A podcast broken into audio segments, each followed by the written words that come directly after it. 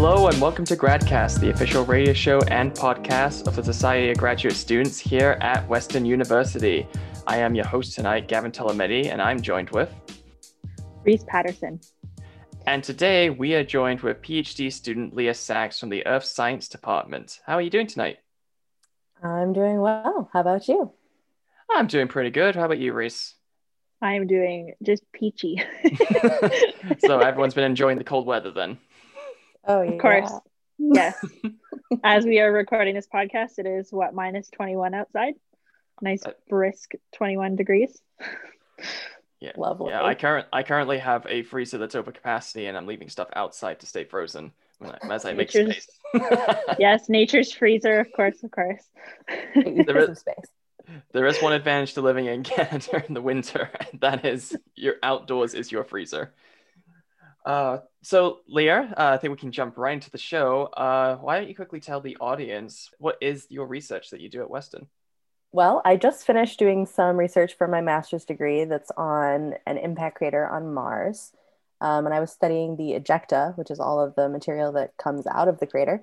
And now I'll be starting to work on some structural geology and looking at fractures on the surface of moons in the outer solar system.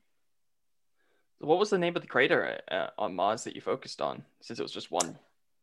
Hargraves crater, and it's sort of near where the rover is going to land um, in a couple of weeks, I guess, for Mars 2020.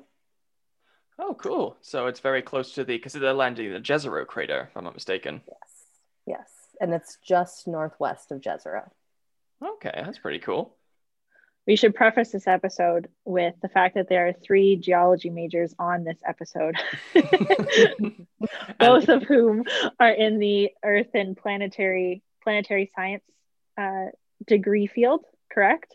Mm-hmm. Uh, I'm the odd person out. I don't study. I don't study space. but you so still study rocks. Will, I still study rocks, and that's what matters the most. and it's also a good bonus that this episode will come will probably be coming out um just after the land, I think just after the landing. So we'll be uh, hopefully get to see what that's like. So obviously these craters are important. Um, is there any type of like Earth equivalent or analog or something that we could see, or is there too much going on in on Earth that's like too much happening geologically? There's so much stuff going on, and it's just it's just too much of a mess. it is definitely uh, sort of an issue. There's a lot going on on Earth. Um, a lot of craters actually are covered up um, or have been sort of worn away due to erosion. So there's only a handful of craters that actually have um, real ejecta. So there are a number of craters that the, the, sort of the, the hole in the ground is there, but there isn't a lot of the material that came out of the crater.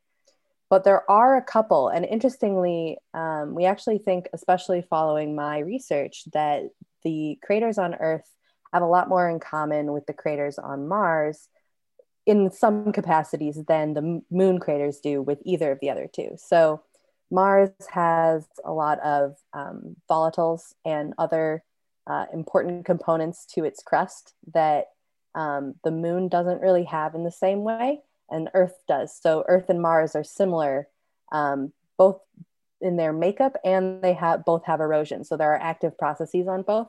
So in some ways, comparing Martian craters to Earth craters actually makes a lot of sense, um, even though we do still learn a lot from studying lunar craters as well. And I guess when it comes to comparing the Mars craters to Earth craters, do you still find the disadvantage of since the erosion on Earth is such more um, aggressive and dynamic that it's hard to find an, a perfect analog to um, Martian craters since everything's either completely covered in vegetation, uh, destroyed by plate tectonics, or covered by sediments, that it's tricky to maybe find that perfect um, site on Earth to compare to the Hargraves crater. Yeah, no, that's definitely true. Um, part of my research actually did take a look at the Ries crater uh, in Germany. Uh, hey. yeah. um, that crater as an analog, um, partially to help us understand what we were seeing on the surface of Mars and really trying to connect the the orbital observations that I can make because mine are all done from satellite images um, to the in situ field work that you can do on Earth to actually look at the, the layering in an ejecta blanket um, and the, the internal structure. So it is, there are very few options for analogs on Earth, but we do see them. And, and my research actually did work to sort of connect the Ries crater to Hargraves crater um, and, and note some of the similarities that we see between the two of them. They both have um, this layered structure where you can see multiple, like at least two periods of um, emplacement uh, where the layers of the ejecta were put into place. So it's difficult, but still important to connect them. But in in that way, now we can use the information that we can learn from craters, um, Hargraves type craters in particular, uh, on Mars to help us understand some of what may have been in the past around certain craters on Earth. Um, so it sort of goes a little bit both ways um, when we can connect the analog on Earth to the crater that we see on Mars. And for Hargraves, you use you said you use spacecraft data to look at the ejecta for that crater. And for for the Ries crater, did you get a chance to go in the field and get to see what this ejecta looks like, or did you have to look at samples that were maybe brought back from past uh, field deployments? Yeah, no, I didn't get to go in the field, unfortunately. I wish, but um, other members of uh, our research group have um, gone to the Ries and have written up um, some information about their observations there.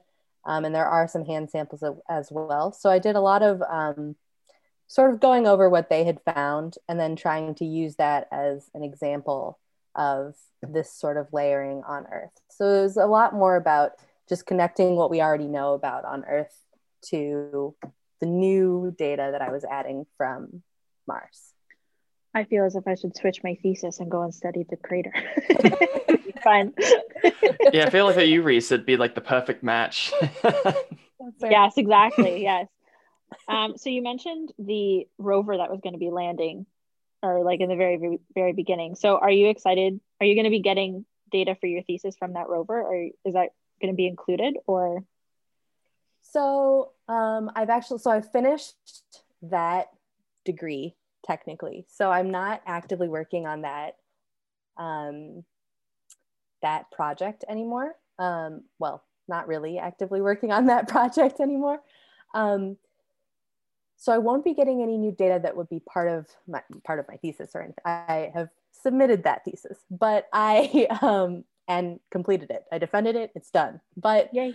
a lot of the information that I learned doing my thesis is applicable to the, some of the study site um, that they'll be looking at. So data coming from the rover will be familiar and perhaps applicable to sort of under, make a further understanding of um, of both what I already learned and you know perhaps my research will influence some of what they learn at at Jezero, although it'll be a while because they're sort of in a different area at the beginning. It would be once they get out of the crater that it would be more relevant.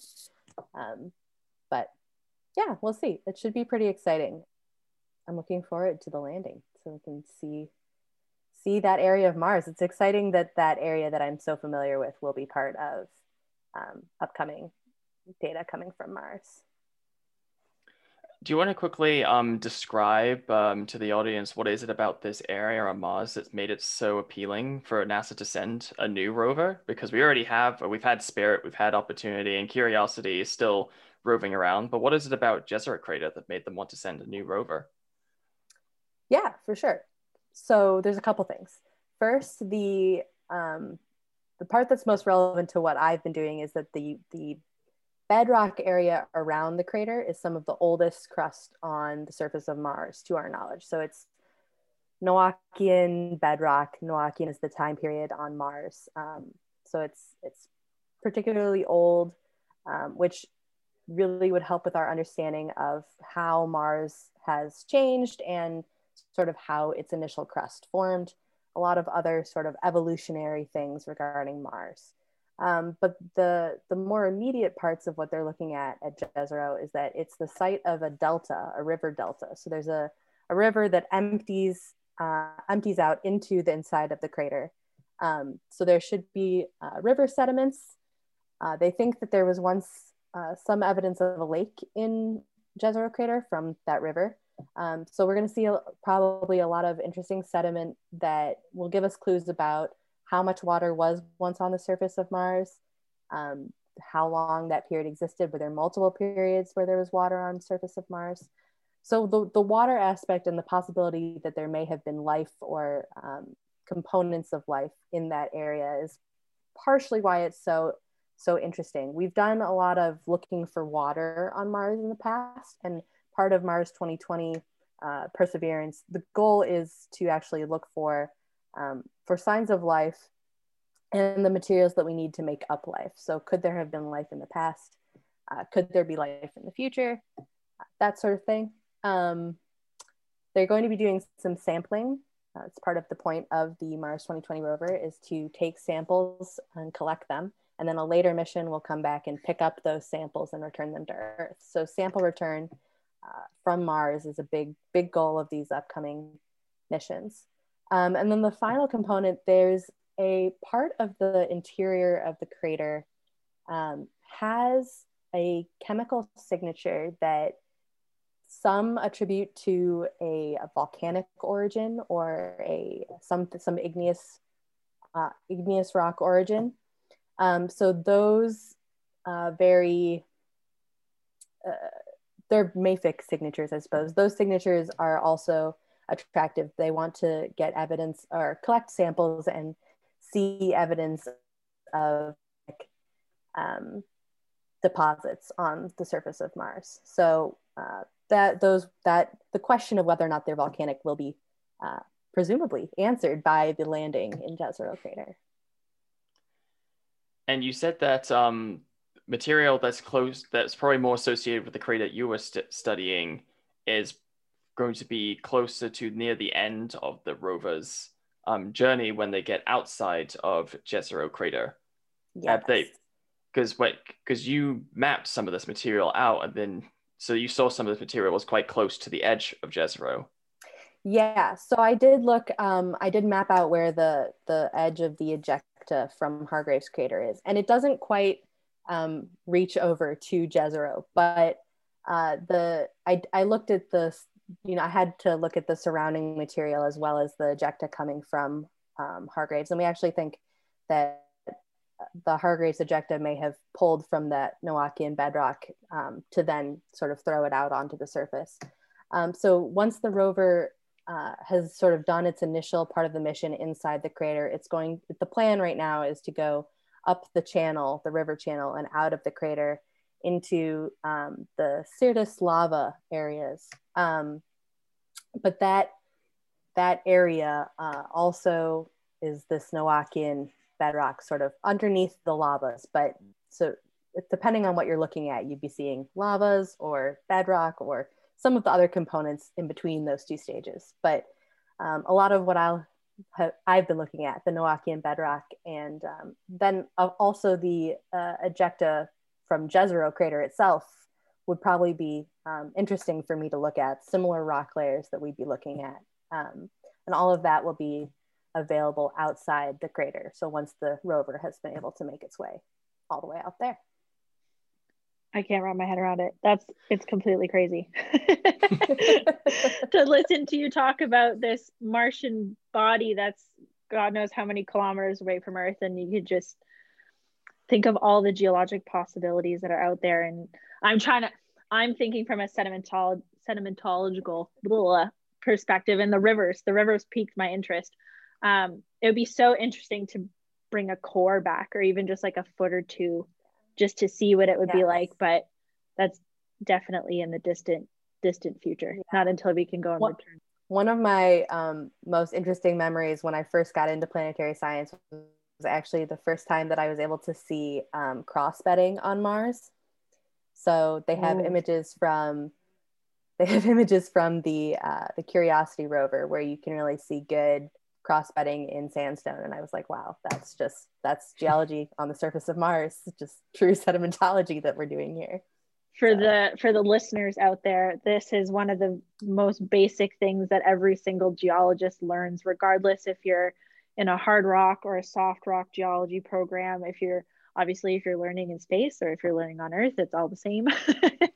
So that's yeah. that's fun. That's interesting yeah i remember from my undergrad they said like look out for cross bedding and then you'll know there was flowing water there's actually a joke in the martian community although i wouldn't consider myself fully in, in part of that necessarily but about how uh, the geologists and planetary scientists keep rediscovering water on Mars. Like there's more and more evidence that there once was water on Mars, and so everything that they they do further proves that um, in some capacity there once was water on Mars. Yeah, I want. It must come up a lot that where people constantly ask if there's actually still liquid water on Mars because we still have no idea if there is, but the the big consensus on the surface there definitely isn't any liquid water, but we do like the River Delta and Jezero Crater is a good example showing that there once was flowing water on Mars. It was just millions, if not billions of years ago when when it was um, able to be stable on the surface at least.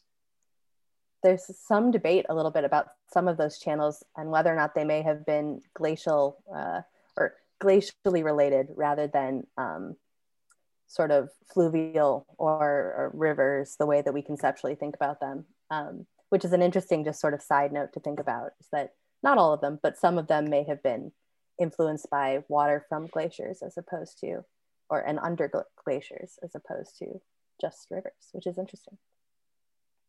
I guess it opens the door to more analog um, work you could do on Earth because we, since we have so many glaciers, we can be able to find almost as many analogous or similar geological features to compare to Martian ones. Yeah, I think so. Um, I imagine people who study glaciers a lot probably took some interest in that paper and are interested to see whether or not they can do some sort of study on Earth that might give a better understanding of the the feasibility of that as a mechanism for creating those channels that we see. Glacial geologists and their ice cores and all of that fun stuff.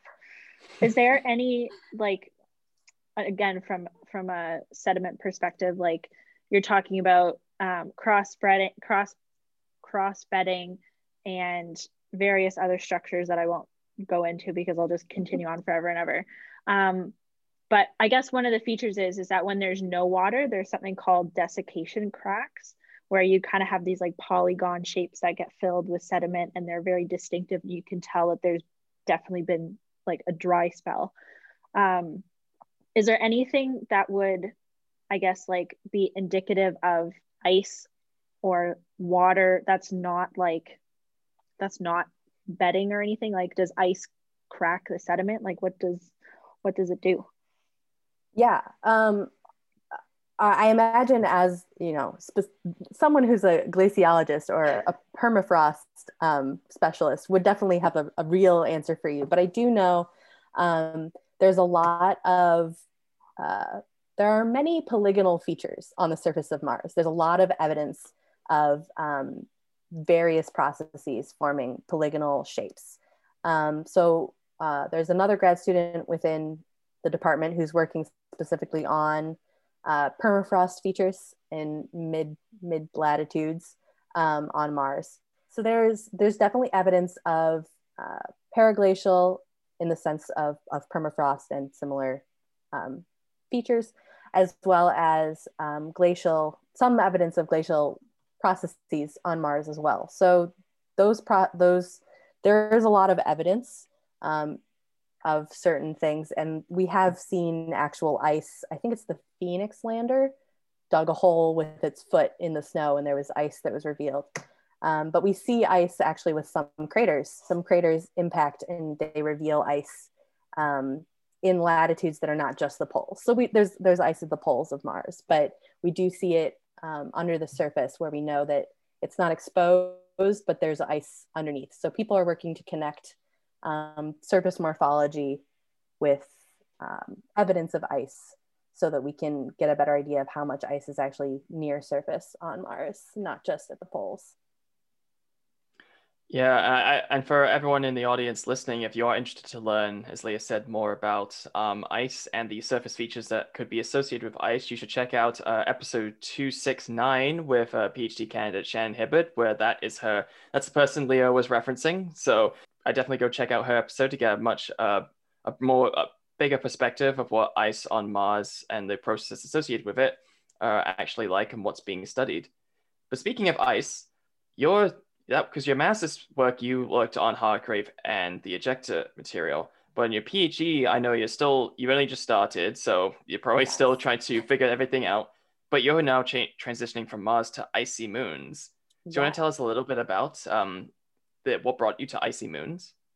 Yes, or I would love to. Um, I, you know, I don't actually. I'm not sure that I have a really good reason um, that I that I like the icy moons. But I actually before I did my master's, I even then I had interest in working on on icy moons. I think part of it is that I'm very fascinated by um, Europa and Enceladus and the the possibilities of sort of an ocean that is covered over with a crust of ice and that existing out in the outer solar system i think is, is fascinating to me um, and that you know there are uh, the, there are cracks in the surface of Enceladus that have jets um, with molecules in those jets that, you know, eventually we may determine that there might be life down under the surface of one of those planets. And that's, that's incredible. And the possibility of that is, is like amazing to think about.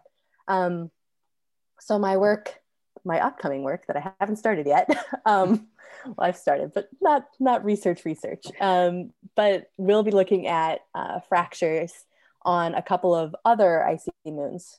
Um, so I'll be looking at, uh, well, some slightly undecided, but I'll be looking at a couple of smaller moons to look at fractures um, and try to understand a little bit more about how those fractures form, uh, what what sorts of things play into the formation of those kinds of, fra- of fractures, and hopefully the idea would be that studying fractures on these smaller bodies and on other places would help us better understand um, those icy moons and, and, planets that we see that have very large fractures and and access to water beneath them. So understanding those fractures is important for us to continue learning about um, and, and understanding the, the water and the possibility of life that we see on some of these moons in the full outer solar system.